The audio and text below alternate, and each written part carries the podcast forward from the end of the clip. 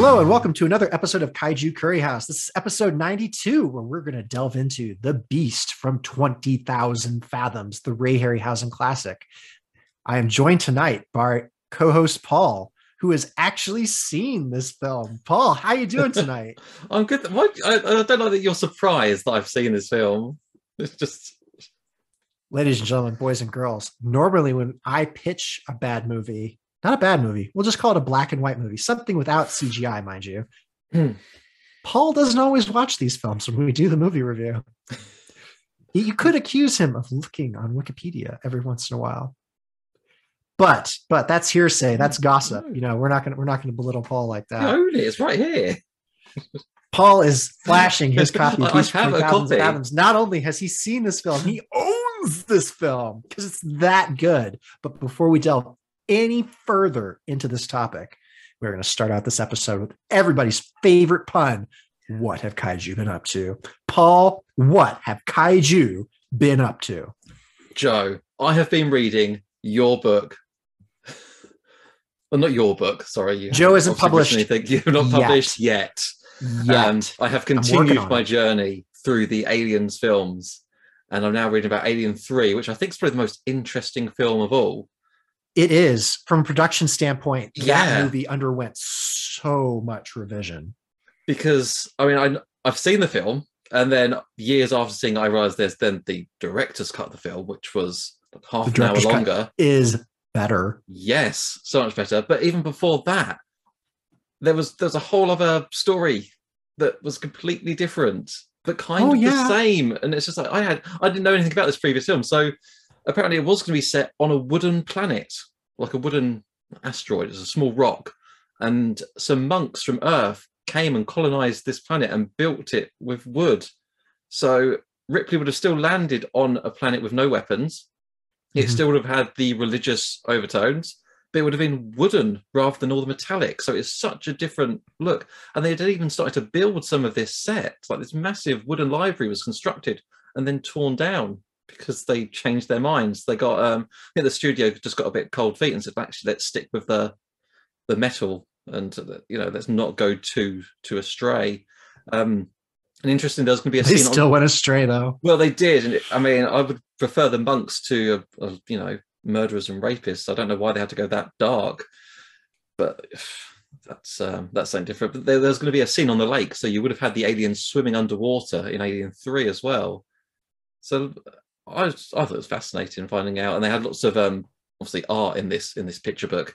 So I got to see all the sketches that they had originally planned for the film. It was really cool. So yeah, I think I I think I I know all I had about Alien and Aliens, but Alien Three was just like, oh, this is a lot of information I don't know. So yeah, very I exciting will, to always. I, I, I will repeatedly call out Aliens Earth War as perhaps one of my favorite bits of Alien um, storyline, which continues with Ripley, Newt, and Hicks. And I think that storyline was perfectly fine. And the reason that I immediately, immediately hated Alien 3 is because they killed Newt.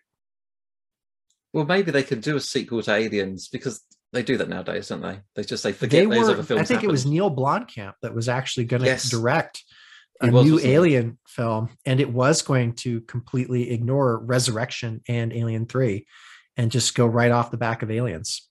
Yeah, he should They were done. just going to retcon the whole thing, and there was pro- there was pro- like production was more or less started. There was concept art, all that stuff, but I think it got pulled the plug. Um, I think Disney might have had other plans or something like I that. I think yeah, because Prometheus or Covenant or something, they decided actually let's go the prequel route rather than a sequel.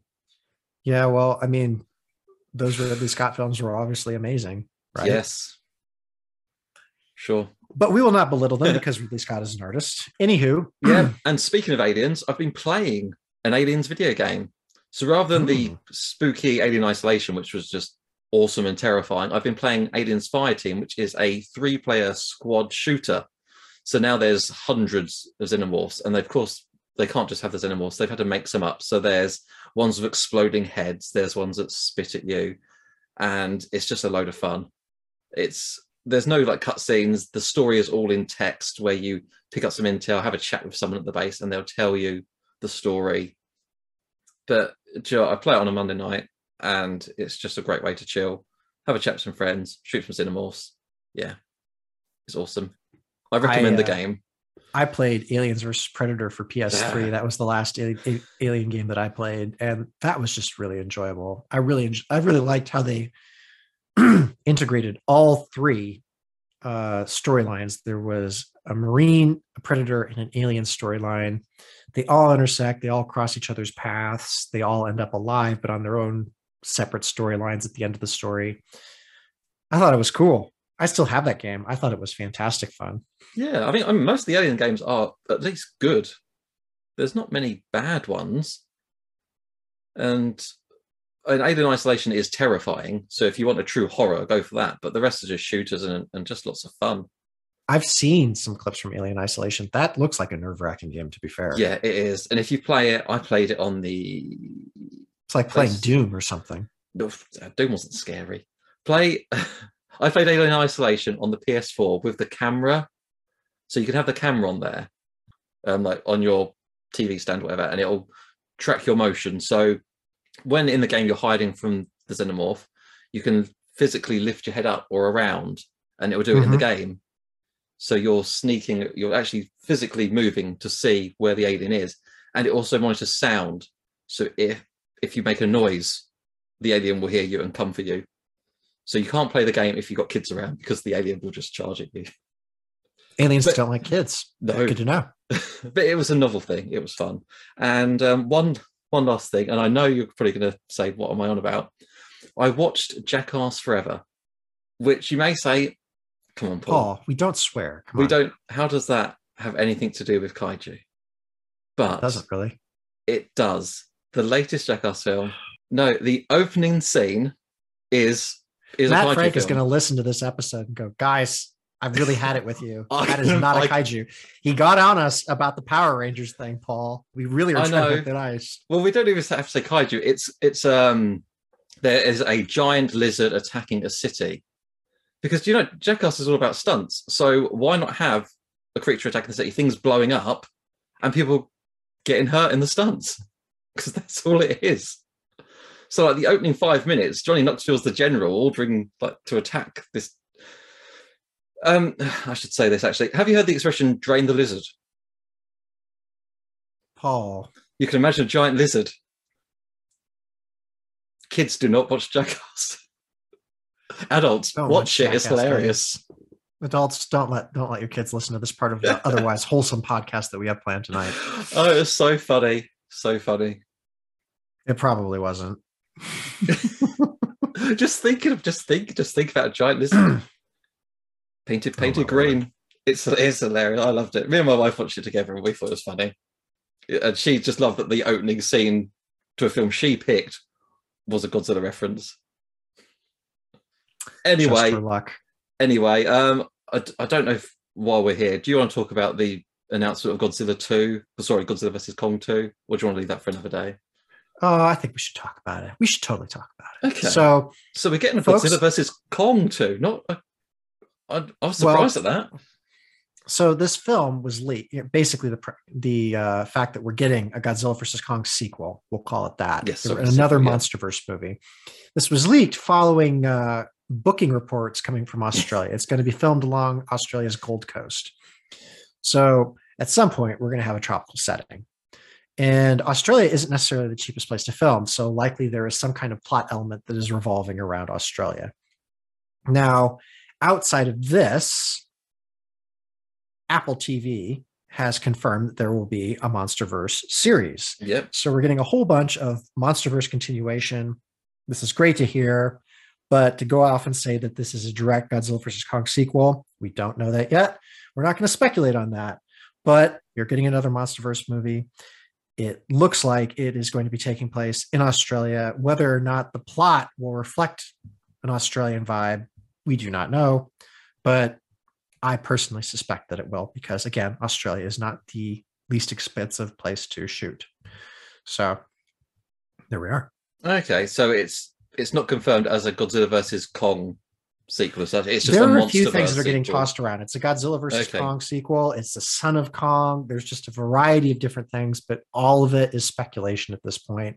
There are just a couple of big names throwing out their opinions, and a lot of people are taking it as gospel. But officially, no plot elements have been announced.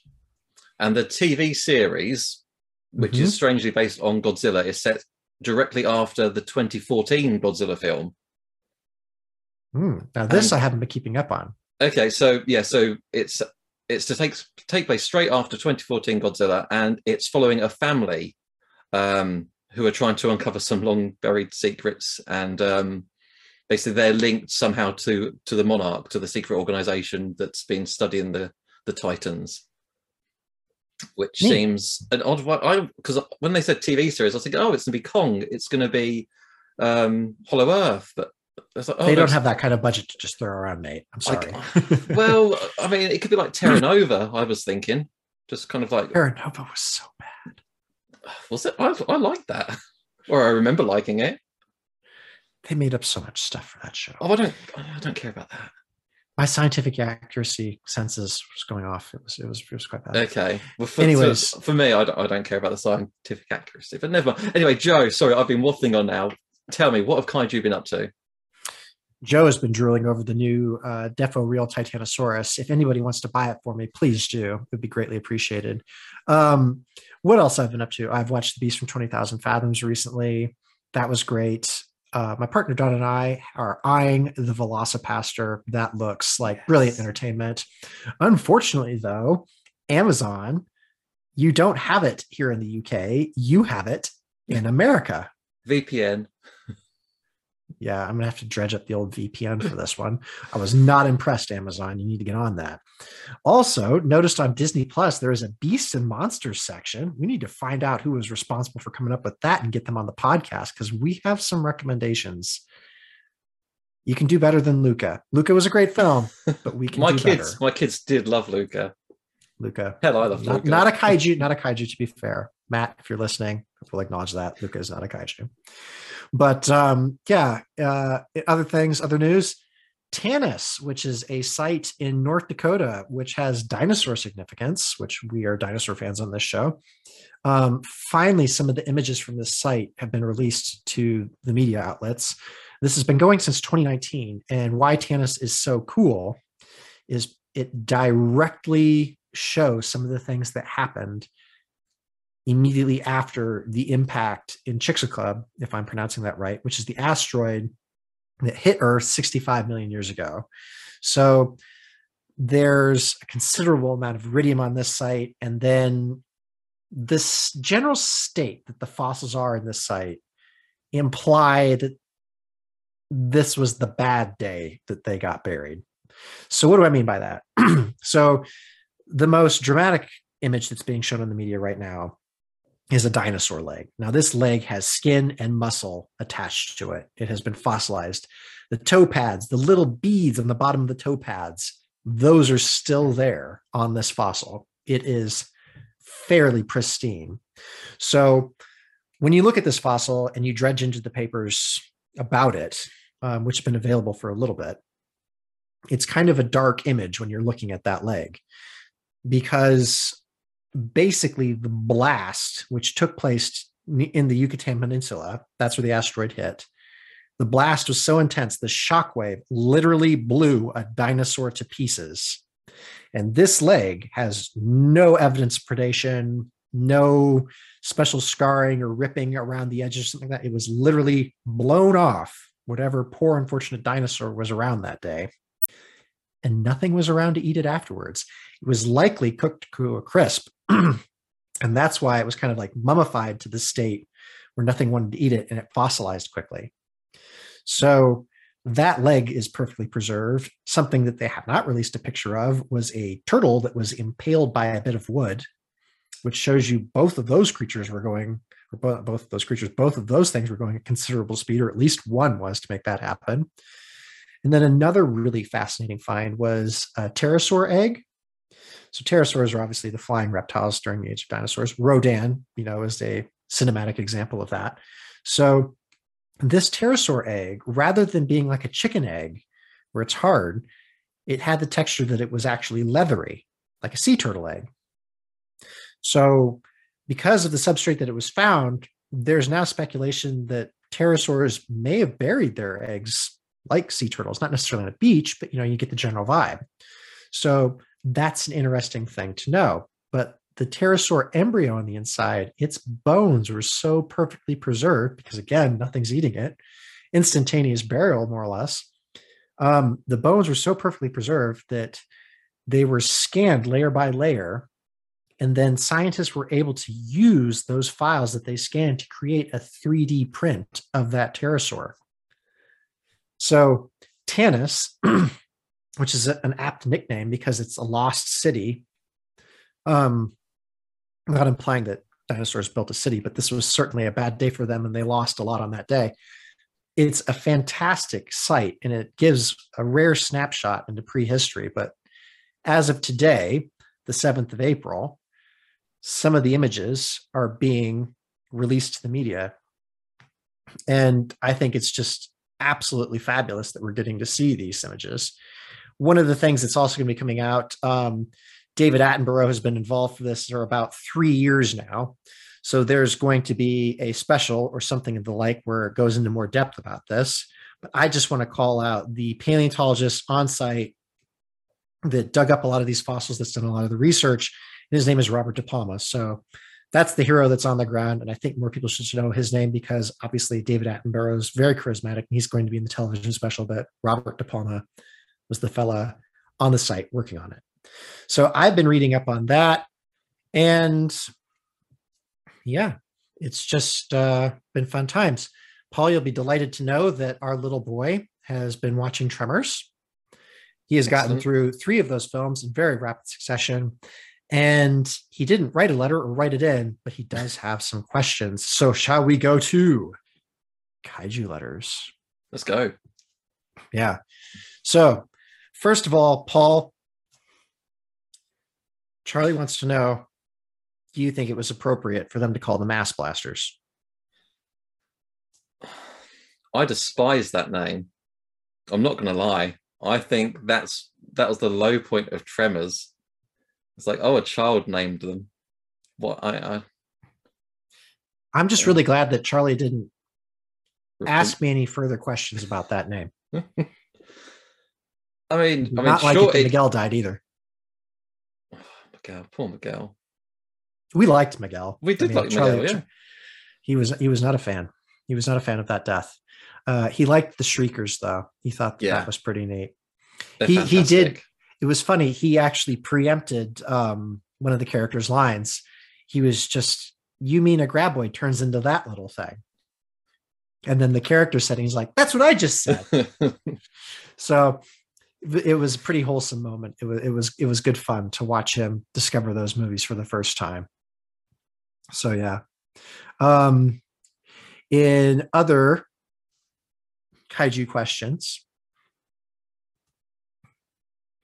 we have been asked yep. Okay. another versus question. Do we really want to get Oh. into this?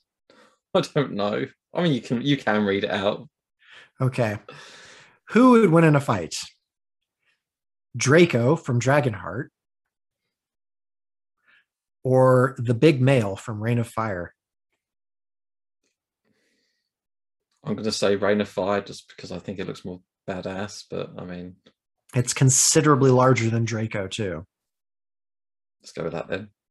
However, Draco's more maneuverable and he's more intelligent. He could use tools. Okay. I like Draco. I'm going to give it to good old Sean Connery and say Draco. Just, just, just to disagree with you, just because I'm not. yeah, that. yeah, you know? go with that.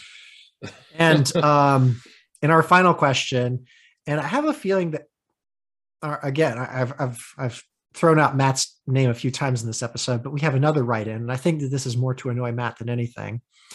Um, is Paul Bunyan a kaiju? And if he isn't, is Babe the Blue Ox? No We're- comment. I mean, I'm sorry, Matt, but this is this is funny, and the public has a right to discuss these important topics. I mean, I'm I'm beyond the point of caring what's actually a kaiju, what isn't. I it's, it's No, like Paul. ah, I know what I like. Okay, I, I know I like monster films. I don't care if it's classed as a kaiju or not. It, it's a Is this monster. Paul Bunyan a monster? is that what is, are we classed we put it there? All right, ladies and gentlemen, you're hearing it from Joe. Paul Bunyan himself is not a kaiju. He was born to regular human parents. That is what the myth says. The However, myth says. it's true. I'm from the States. I can say these things. But um, I will, however, argue that there is a case for Babe, the Great Blue Ox, because he is non human. He doesn't necessarily work to the advantage of a city. Uh, people have to adapt to him. He has odd characteristics, i.e., he is a giant blue sentient ox. That's pretty strange. Yeah, it's pretty strange. He's a large creature. Yep. And Yep. then um yeah, he he is monstrous in a sense, you know, like um, you know, he- ox can be ornery. I, I will say a case can be made. We we we take a very liberal and open approach on this podcast. We are very liberal, aren't we? Yeah, we we are. And um we we will say that the case can be made for Babe, but the jury is still out. You should totally write us in and let us know so that we can annoy Matt the next time he comes on the podcast and say that the people have spoken. Anyways, we will take our first break now, and when we come back, we are going to talk about the Beast from Twenty Thousand Fathoms, Ray Harryhausen's 1953 classic, and a joy of a film to watch. Hello and welcome back to episode 92 of Kaiju Curry House. It's myself, Smokey Joe, talking The Beast from 20,000 Fathoms. As Joe mentioned just before the break, this is a 1953 black and white movie, the first, I believe, where um, Ray Harryhausen did the special effects. It's it's a classic, isn't it, Joe? It's a classic. It is a Um, classic, and it went on to inspire a whole genre Yeah, of I mean- radioactive creatures. that's it. I watching it today. If someone was to come in and say, "I want to watch a monster film," I don't know if I could say watch this because it seems so cliche now, because everything has copied from this film. So you, it's like, oh, I've massive respect for this film, but today's audience, I don't know how they'll feel about it. They go, oh, it's it's you know, It's the OG. I mean, to be Yeah. fair. So, Lourié, who directed this film, um, he made this film, and while it didn't directly inspire Godzilla, it certainly had its place in making Godzilla happen. Lourié then later saw Godzilla and made Gorgo. So, at least two films borrowed from the uh, Rhedosaurus masterpiece that is Beast from 20,000 Fathoms and the radioactive monster trope that uh, came after it. It was just like a slew of pictures after this because it worked. It did. And while this isn't the first film that Ray did the special effects for, it is one of the first ones where he is prominently credited as doing the Ah, special okay. effects. Because he did do uh, Mighty Joe Young, a few other little bits and bobs before then.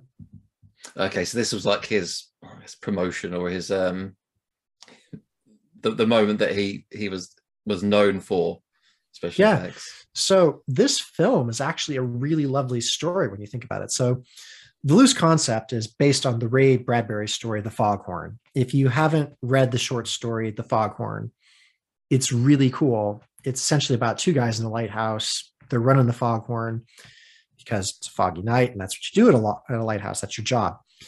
But the foghorn resembles a call of an ancient creature, and this creature rises up from the deep looking for a mate and is somewhat disgruntled to find that this foghorn That's not a mate. yeah this this is not what it was looking for the story goes on i won't spoil it for you but the beast from 20000 fathoms was inspired by this story and indeed there is a lighthouse scene in the beast from 20000 fathoms Yeah. now, Ray was asked to do the special, or not Ray, yeah, Ray Harryhausen, there are two Rays in this story.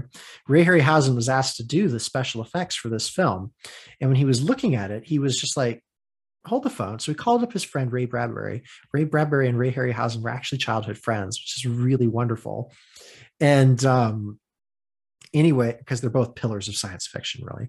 But uh, Ray called up other Ray and said, "Hey, you, you should check this out." And they kind of pieced together between themselves that you know Ray Bradbury was like, "Oh, it kind of resembles what I did."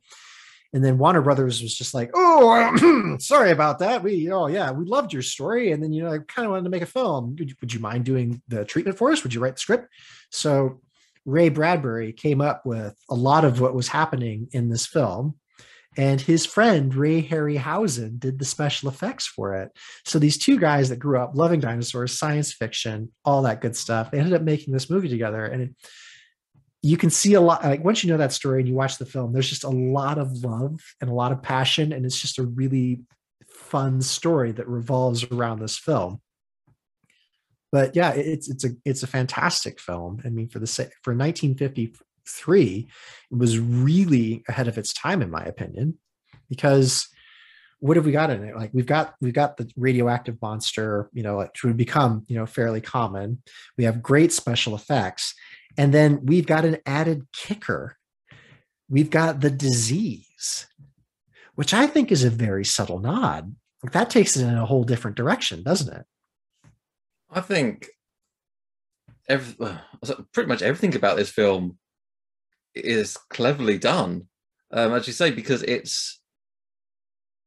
I mean, yeah, it's an atomic bomb, isn't it? That, that's um, I think it melts the ice caps, doesn't it? I think that's been been encased. It's like yeah, so they're doing they're doing an atomic weapons test. In, yeah, it, it, it, seems like Alaska, to be fair. So like okay, it, yeah, the near the Antarctic Circle, we set off an atomic weapon. Whatever creature is released from its torpor state.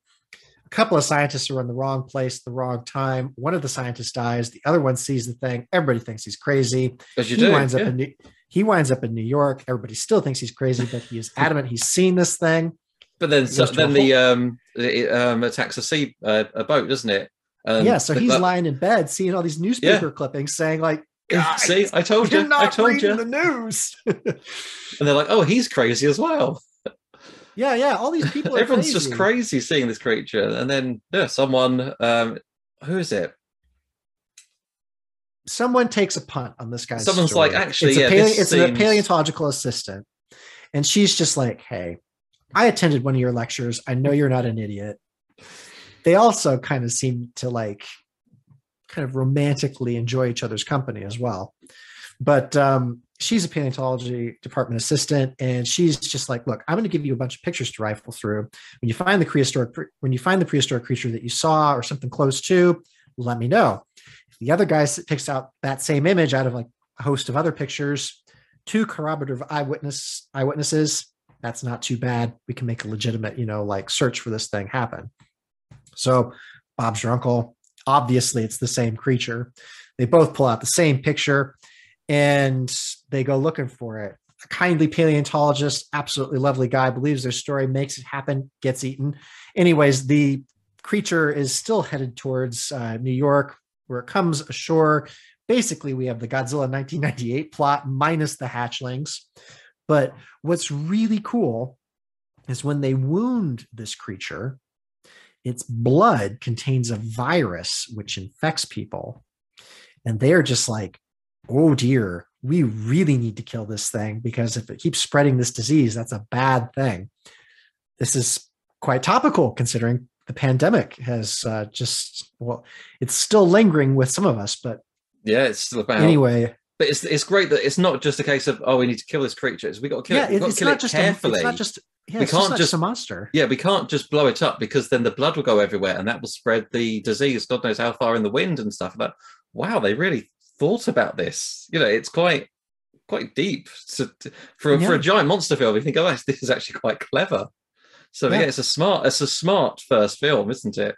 Yeah, so that I, you can kind of see some workings of Godzilla in this. So you've got the creature that's freed by an atomic explosion. Yeah, And then whereas Godzilla was radioactive, which is its own absolutely terrible thing, arguably worse than the natural born virus. Um, you have the virus, which the beast spreads. And the beast, it makes, you know, it has some daylight appearance, but that's brief. The majority of the scenes also take place at night. And it also has a very iconic death at Coney Island amidst the uh, roller coaster, which is on fire, which is a very charismatic end, I must say, especially when the Warner Brothers logo comes up over, you know, like the now dead creature. That's kind of like where it starts to roll credits. But the whole film from start to finish doesn't really have any slow spaces. I think it's very tight in the way that it moves the story along. It's not to the point where they don't give a bit of exhibition or ex expose, we'll just call it that. You know, it, it's just everything in the film has a reason. And the reason is to move the plot along, make it seem credible, and just produce a wonderful story. There, there's just no fat. There are no loose ends in this film. Did you feel that when you were watching it? I would say that I, I mean, it's only what an hour, 20 minutes, hour, 30 minutes. I think it's an hour 20. It's, it's not a long film.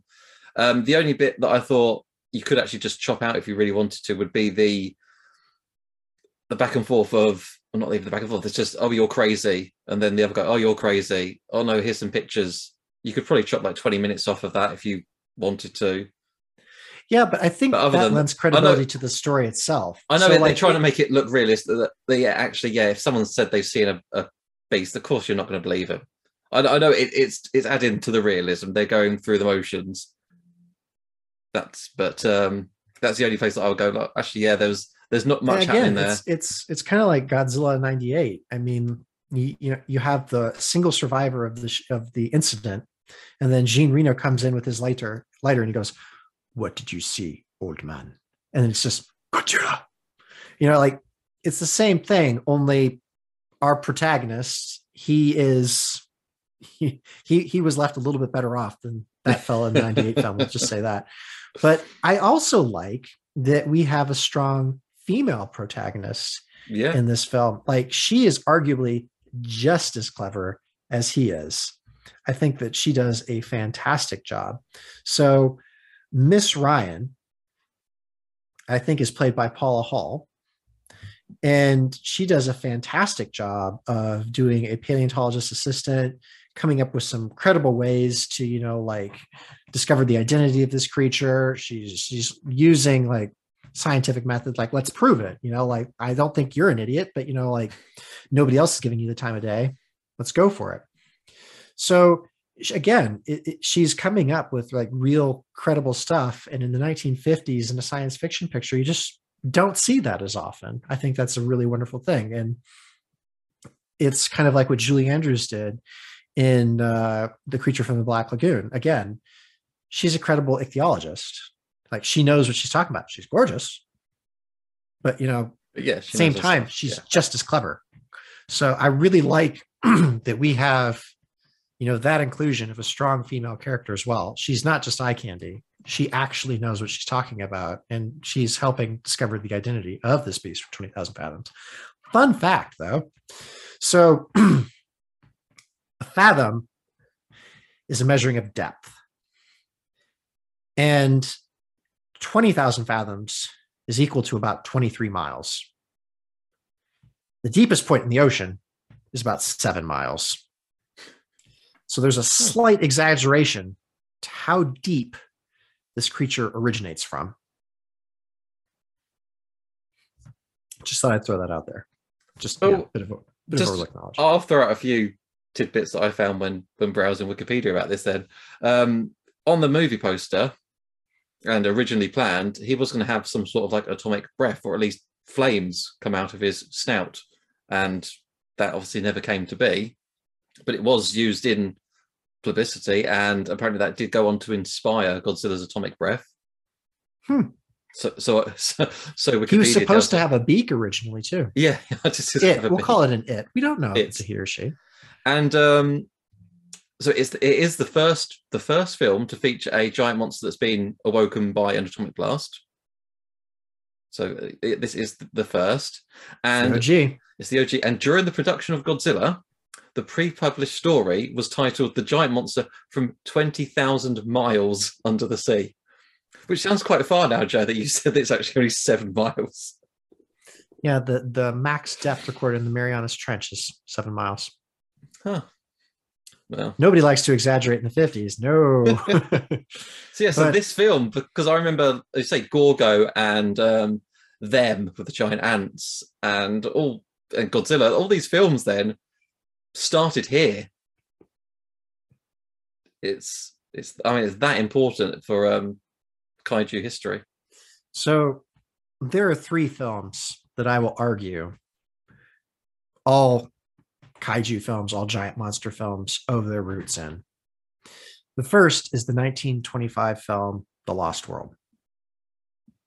So it's a silent movie, it's black and white. It uses stop motion animation by Willis O'Brien. And it features dinosaurs. It was the first movie to feature dinosaurs, and people thought that they were real dinosaurs back in the day. Bless them. That's great. They still look pretty good, to be perfectly honest. Whoever did that did a good job considering the limitation. This was this was before they could put sound to a motion picture. and they had nice looking dinosaurs on there. So we have The Lost World and then King Kong in 1933, the masterpiece, Willis O'Brien, like amazing. Um, and then we have The Beast from 20,000 Fathoms. Like those three, we owe a lot to them. And this film is just so solid for what it is. There, there's not really an like there's no idiot scientist in this film. Now, arguably, you know, like whoever in the military decided to drop a bomb at that particular place in time, we can kind of blame them for all the terrible events that took place in this film. And we could label that person a scientist. However, all the scientists in this film are passionate, intelligent individuals trying to come up with ways to mediate the amount of damage that is being done by this creature. So, from that standpoint, it gets like a scientist A plus. The creature, the Rhedosaurus, which is a name that was coined, we don't definitively know where the name come from. Redo in Welsh means to come or to approach, and saurus means to, well, it doesn't mean to you anything, it means lizard. So we kind of have a weird mixture of things, but we think the R and the H, or at least that has, according to popular myth, been attributed the RHs to Ray Harryhausen. Okay. So we don't know where that name came from, but the Rhedosaurus itself is a very well designed creature. So it has a lot of elements. You can tell that it's just kind of a traditional, like wingless dragon, really. I mean, if you, if you put wings like bat wings on the back of the Rhedosaurus, it would just be like a really lovely dragon. Um, Ray Bradbury had originally intended the Rhedosaurus to have larger eyes. The spikes on the back would have been a bit bigger. It would have had a beak. So it was originally meant to look quite different.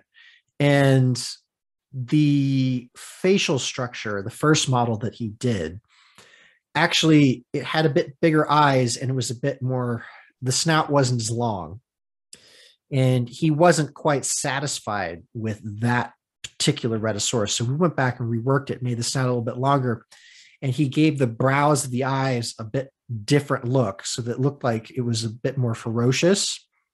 And in some of the lighting in the movie, the eyes, the eyebrows work in just such a way that they like cover or they give shadow to the eyes. So the Tyrannosaurus Rex in Jurassic Park employed a very similar system. So it had dark striping around its eyes, and then Rexy's brows come out. so they create kind of a shadow, which makes the creature look a little bit more menacing. And Ray Harryhausen employed that for the Rhedosaurus. So it's a very neat creature. The other thing that like the Rhedosaurus has, which I think is a fantastic example of Ray Harryhausen looking to real anatomy, is it has osteoderms. So if you've seen the back of a crocodile or an alligator, those little pebbly bumps, those are bits of bone underneath the skin. So some archosaurs had these crocodiles and alligators and caimans and gharials being, you know, the like that still have them today. But this is like armor plating. And the Rhedosaurus has this armor plating on his skin. So when they say like, oh, it would take a six inch skull, you know, six inch shell to get through his skull and all that stuff, like they really are talking sense because it has bone plating. Like this is a tough ombre, really, the Rhedosaurus. And the fact that it has it on its belly as well means that he's protected top and bottom. There's no getting around it. I also love the spikes. They're very stylized. Um, something that's been employed by paleo artists for who knows how long is just adding spikes or ridges spikes along the back. You see them in Godzilla. The Giganotosaurus in the newest Jurassic World movie has them. They just they give that flair, and I think it's really fantastic. The tail has um, a few big spikes toward the tail end just to give it that extra flourish. And he he's a great character. The Rhedosaurus, sorry again, it the Rhedosaurus, it in and of itself is a great character because it has such a large repertoire of sounds and emotive mannerisms. So at one point, the National Guard or the local militia, local military, they've set up like an electric perimeter around where this creature is being corralled. And the Rhedosaurus comes up and touches the wire, and you can see it like shake its paw, and it makes like a plaintive sound. I, it, it sounds like a sound that was take, taken from like a neighing horse that was trying to get free of its reins, but you just see like I am not impressed with this small wire. Like, what is this thing? I am I'm the one that's large and in charge. Ow, my hand hurts. What is this? And then it storms off into the night. That was really great. And then as it's like it's been shot and it's burning to death in the roller coaster in Coney Island, like that was a fantastic scene to like show it, you know, like again being very emotive and what Ray Harryhausen did is he gave this creature personality. It's such a fantastic film for that. We have one creature, one by Ray Harryhausen, and he puts everything into it. It's just so spectacular to see. I can't recommend The Beast from 20,000 Fathoms enough. So you really can't, can you, Joe? You love this. No, film. no, I, I really can't. It is a fantastic film, and it's a fantastic film that is easy to obtain. So Joe's got the lowdown on this film right now. So you can rent this off of Amazon. If you're in the UK like us, it costs £2.50 to rent. And if you're on Prime and you want like the digital version, it's $6.99 to buy. So we'll call it seven quid. You can get a DVD for as low as seven pounds 17. You can get the Blu-ray for 17.49. And just to throw this out there, um, HMV actually has a special collector's edition. So if that's up your alley and you haven't purchased it yet, H the HMV one comes with the DVD, the Blu-ray, a little booklet. I mean, like it's it's a little bit more than chapters, but it gives you like a few things. And, and uh, it also comes with Beast from Twenty Thousand Fathoms postcards as well. And the DVD um, in of itself, like the actual discs and the Blu-ray, they have the logo in the font that's used on the poster. And then on the Blu-ray, it's got a really nice like picture of the Rhedosaurus as well. It's it's a blue color, and then the Rhedosaurus and the logo are in white. And it's just really neat to see, you know, like a publisher going that extra mile to make sure that uh, a special edition looks crisp and great. But it is a readily available film. It's one of those perks of, talk, of discussing a classic on this podcast. You can see it, it is easy to find. And what's even better is now there is some merch finally coming out about it. But before we talk about that, we're going to take another break because I need to take a breath. Hello, and welcome back to episode 92 of Kaiju Curry House. We're talking Beast from 20,000 Fathoms, the Rhedosaurus. I've been waffling on, and Paul has been patiently listening. He told me a lot about aliens early on in this podcast, so I'm getting him back oh. now by talking Rhedosaurus. So I mentioned in the last segment before we took our break, there's been some merch developments for the Rhedosaurus. So there were always a few model kits kind of like floating around about it. However, Star Ace slash X Plus have really gifted us with some fantastic merch for the Rhedosaurus. It is the best so far, arguably the best that there will ever be. So you need to pay attention to it. If you love this movie, you need to get it now while stuff's in stock. So Star Ace has been releasing the Ray Harryhausen models. They've done a few now: Talos, the Cyclops, the Rhedosaurus itself, they take they're starting to take orders at the current time of this podcast for a Pegasus. They've got a life size Bubo, which we suggested to them on this podcast, and they took us up on. So you definitely need to buy that to give us some cred. Anyways, I'm going to talk to you about the Rhedosaurus models that they have put out. So, what I've done is I've taken some videos of my model. I went with the deluxe black and white version. So Star Ace came out with some 30 centimeter versions of the Rhedosaurus. There are a few different ones. So there's a color version and there's a black and white version, and then there's a deluxe version of each of those options. So four choices in total on that. Now, what do you get with a deluxe version? So the deluxe version comes with a little base. So in the film, the Rhedosaurus steps on a car. So what you get when you get the Rhedosaurus deluxe version is you get like a little base for him. He doesn't need it to stand up. I will I will say that now. It's really awesome the way that the sculpt works. So he's kind of rearing up on his hind legs. His tail bounces out his front half. He kind of sits on his tail, you know, as a tri- and like kind of a tripod arrangement as far as the model is arranged. But the car that he is stepping on has some rubble around it and the car is squashed underneath one of his paws, which is a great homage to the film. And then it has the Ray Harryhausen logo that Michael Tharm, who is a friend of our podcast and our group, designed, which is really cool. And as I got the black and white version, because I'm a stickler for detail, he wasn't colored in the film. I wanted mine to be black and white because that is how I envisioned the creature. It's really fantastic. So he is rearing up paws in the air. If you got the deluxe version, one of them is resting on a smash car. It's smashed under his weight. He is snarling, mouth open, fangs bared, the tongue is coming up, and it's great. His the, the spiky ridges along his head, neck, and back, they're fantastic. The tail is segmented. So the model comes in three pieces if you got a deluxe, two if you got a standard the two pieces of the Rhedosaurus are basically the Rhedosaurus and then his tail. But, and this is awesome because the way that Ray Harryhausen designed the Rhedosaurus, his tail has like these segmented sections. He did it later on with the dragon in the seventh voyage of Sinbad. So in these tail segments, Star Ace slash X Plus have hidden where the seam is. You can hardly see it, if at all, because it fits in so nicely with the way that these tail sections are arranged. So his long old tail hides it beautifully. Now, one of the really cool things, one of the best features of this figure, in my opinion, are the osteoderms. I spoke about them earlier in the last section when I was describing how the creature looks. Now, this old beast has osteoderms. And again, if you've ever seen the back of a crocodile or an alligator, you're going to look at the belly of this beast figure and go, I'll be darned. That's where Ray got it. And they look gorgeous. The wrinkles, the folds, dry brushing. It's brilliant.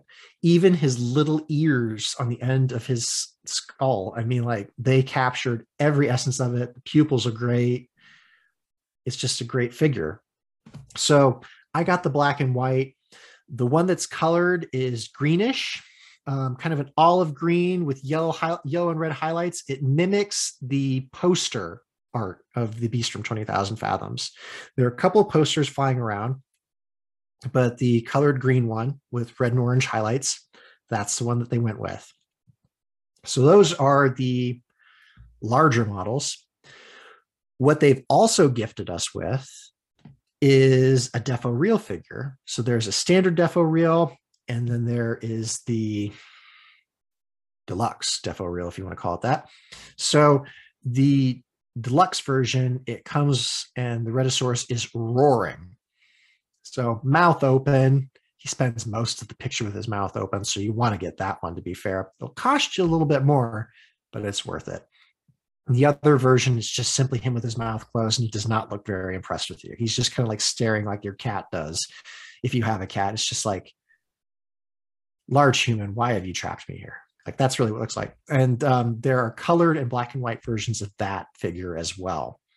Now, additionally, to make this even better, say you can't splurge out on that. So this Rhedosaurus here It was a passion figure for me. I got it at the time of release. It cost me roughly 300 quid to get it into the United Kingdom, which is hurtful. I got mine from Awesome Collectors, so I was able to pay it in installments, which was great, but the customs charge hit me. So, ugh. I also went deluxe. So that's as expensive as it's really going to get, folks. However, if you don't want to shell out that much and you're cleverer than I am, you can get the model kit. Now, the model kit, it depends which retailer you're going to, but I have seen it as low as $90. Now, bear in mind, you will need glue, you will need some painting skill. But if you just want to paint it black and white like my deluxe version is, it won't come with the car, I grant you. But all you really got to do is if you want to, you glue on the tail. It's a vinyl model kit. So you glue, you can glue on or you can attach the tail. You got to glue the mouth together and stuff like that. His limbs need to be glued on, the like. But if you take, you know, a little bit of charcoal gray and then some gray proper and maybe a little white for highlights, you will have essentially the same black and white model. And I think it's a fantastic option that Star Ace has given us in that respect.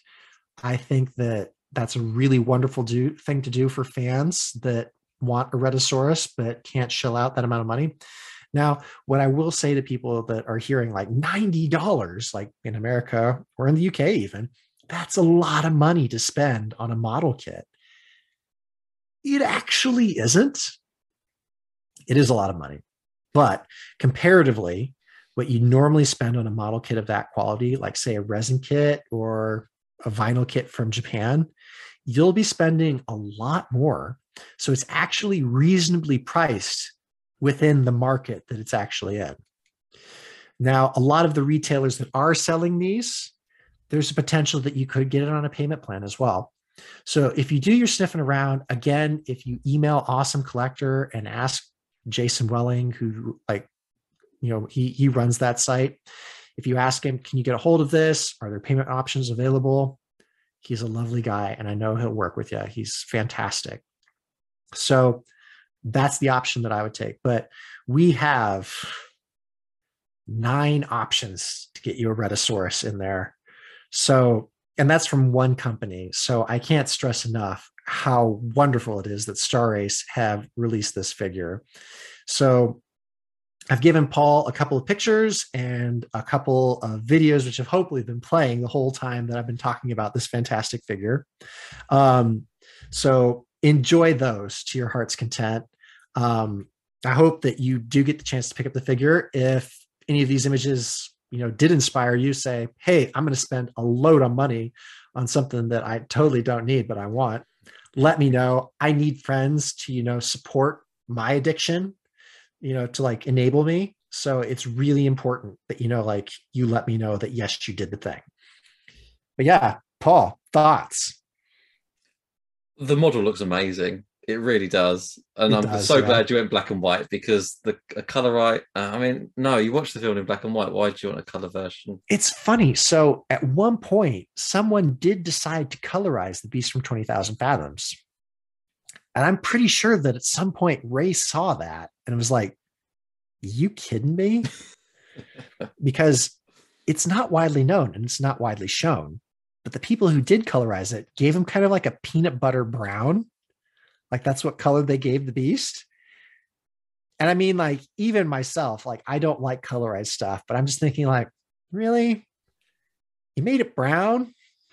Just like, just like peanut butter? Really? Now, I suppose, however, that it's worth saying that um, the beast was used later on in a Ray Harryhausen film. Um, gosh, what is it? Uh, do, do, do, do. Trying to think of it now. He was he was used. Um, in another film. But you know what, Joe? While you're thinking of that, this film was made on a budget of two hundred thousand dollars and made a box office of five million. So this film made so much money. I think that's another reason why it kickstarted the whole atomic monster thing because there's a lot of money to be made. yeah, Yeah. Thought that film yet? Oh, I'm, I'm actually trying to look it up because No? It's there okay. um, is the there's a DVD. young. I'm, I'm going to I'm going to tell you about the DVD Okay. because on the back it's got a quote, and you know the quotes are normally like must see film, ten out of ten. This is one of the worst quotes I think. I don't know why they chose this, but it's the, the, the quote to make you watch this film is exciting special effects by Ray Harryhausen, a lively climax in an amusement park. I mean, that, that does not make me want to see the film. If that's the best they've got. So I just wanted to say that before the end of the episode. oh Lord. Right. So it well, actually, I guess you could say that the Rhedosaurus is actually seen in the seventh voyage of Sinbad because Ray Harryhausen cannibalized parts of that model for the seventh voyage of Sinbad. Uh, So um the Ray Harryhausen, oh, so this is another funny anecdote. So the Rhedosaurus had a puppet for close-up scenes, and it's seen basically through windows. One was in the boat where it subsequently destroyed, and the other's in a lighthouse, which it subsequently destroyed. Ray Harryhausen hated that damn puppet. He did not like it at all. It's only used for two scenes in that movie, but he let everybody know that he was just not impressed. So the film that I was thinking of is called Planet of the Dinosaurs. So the Rhedosaurus is used out and out. Um, it is dispatched by the Tyrannosaurus Rex in that film, and the um, person who's directing it did say that that would have been a young Rhedosaurus. He just wanted to give you know like it that standout because it had been an inspiration to him. So it was included in the film because he loved the Beast from Twenty Thousand Fathoms so much. But the version T Rex takes out is a adolescent to young version because an adult version would have been big enough to eat the T Rex proper. So Rhedosaurus has gotten around a little bit. They're like the dragon in Sinbad and Seven Voyage of Sinbad is essentially the Rhedosaurus.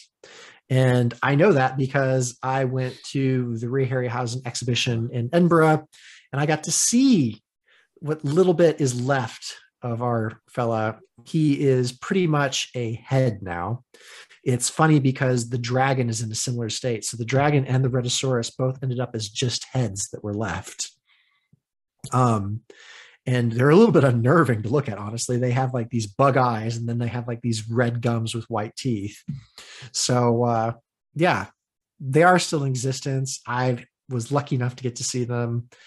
And this wall just it, it's one of my favorite films and i think it's a classic. It's one of those films that's up there with me with the original godzilla creature from the black lagoon king kong and beast from 20000 fathoms. That they're just quintessential sci-fi movies for me. They're just exciting, they're fun, and they also give you a little bit to think about at the same time.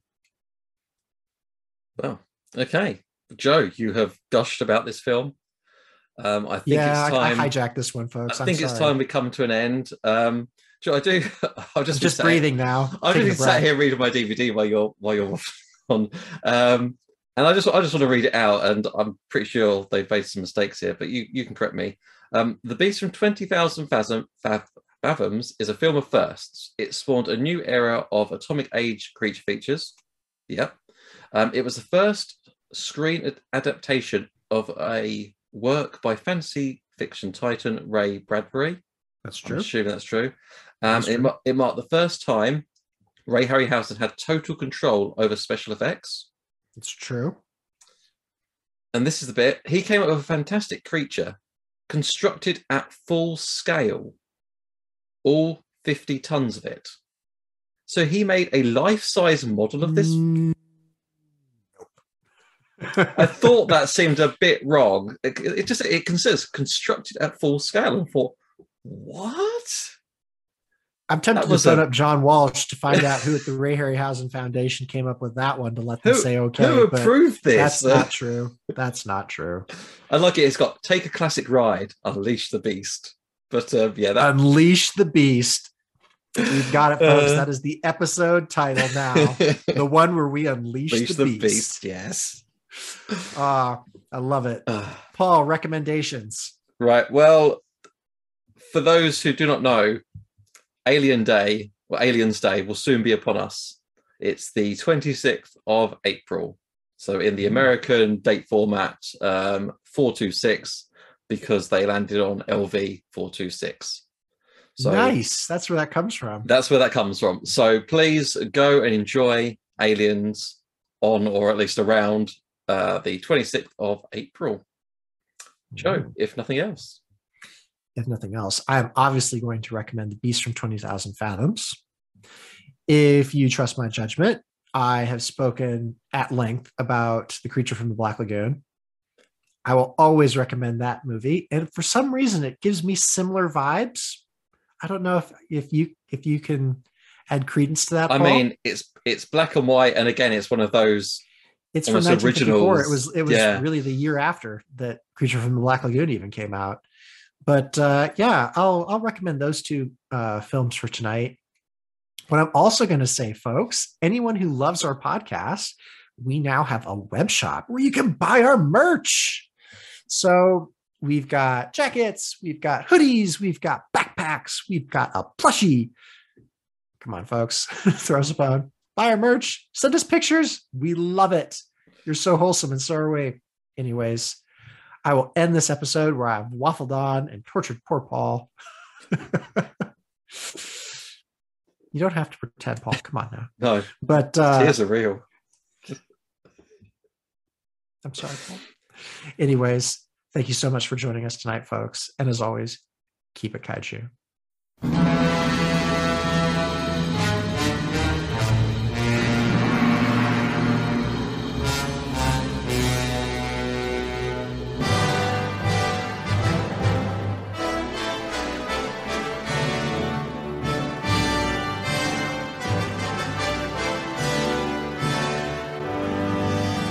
So good. I'm so glad that I got the uh, black and white version too.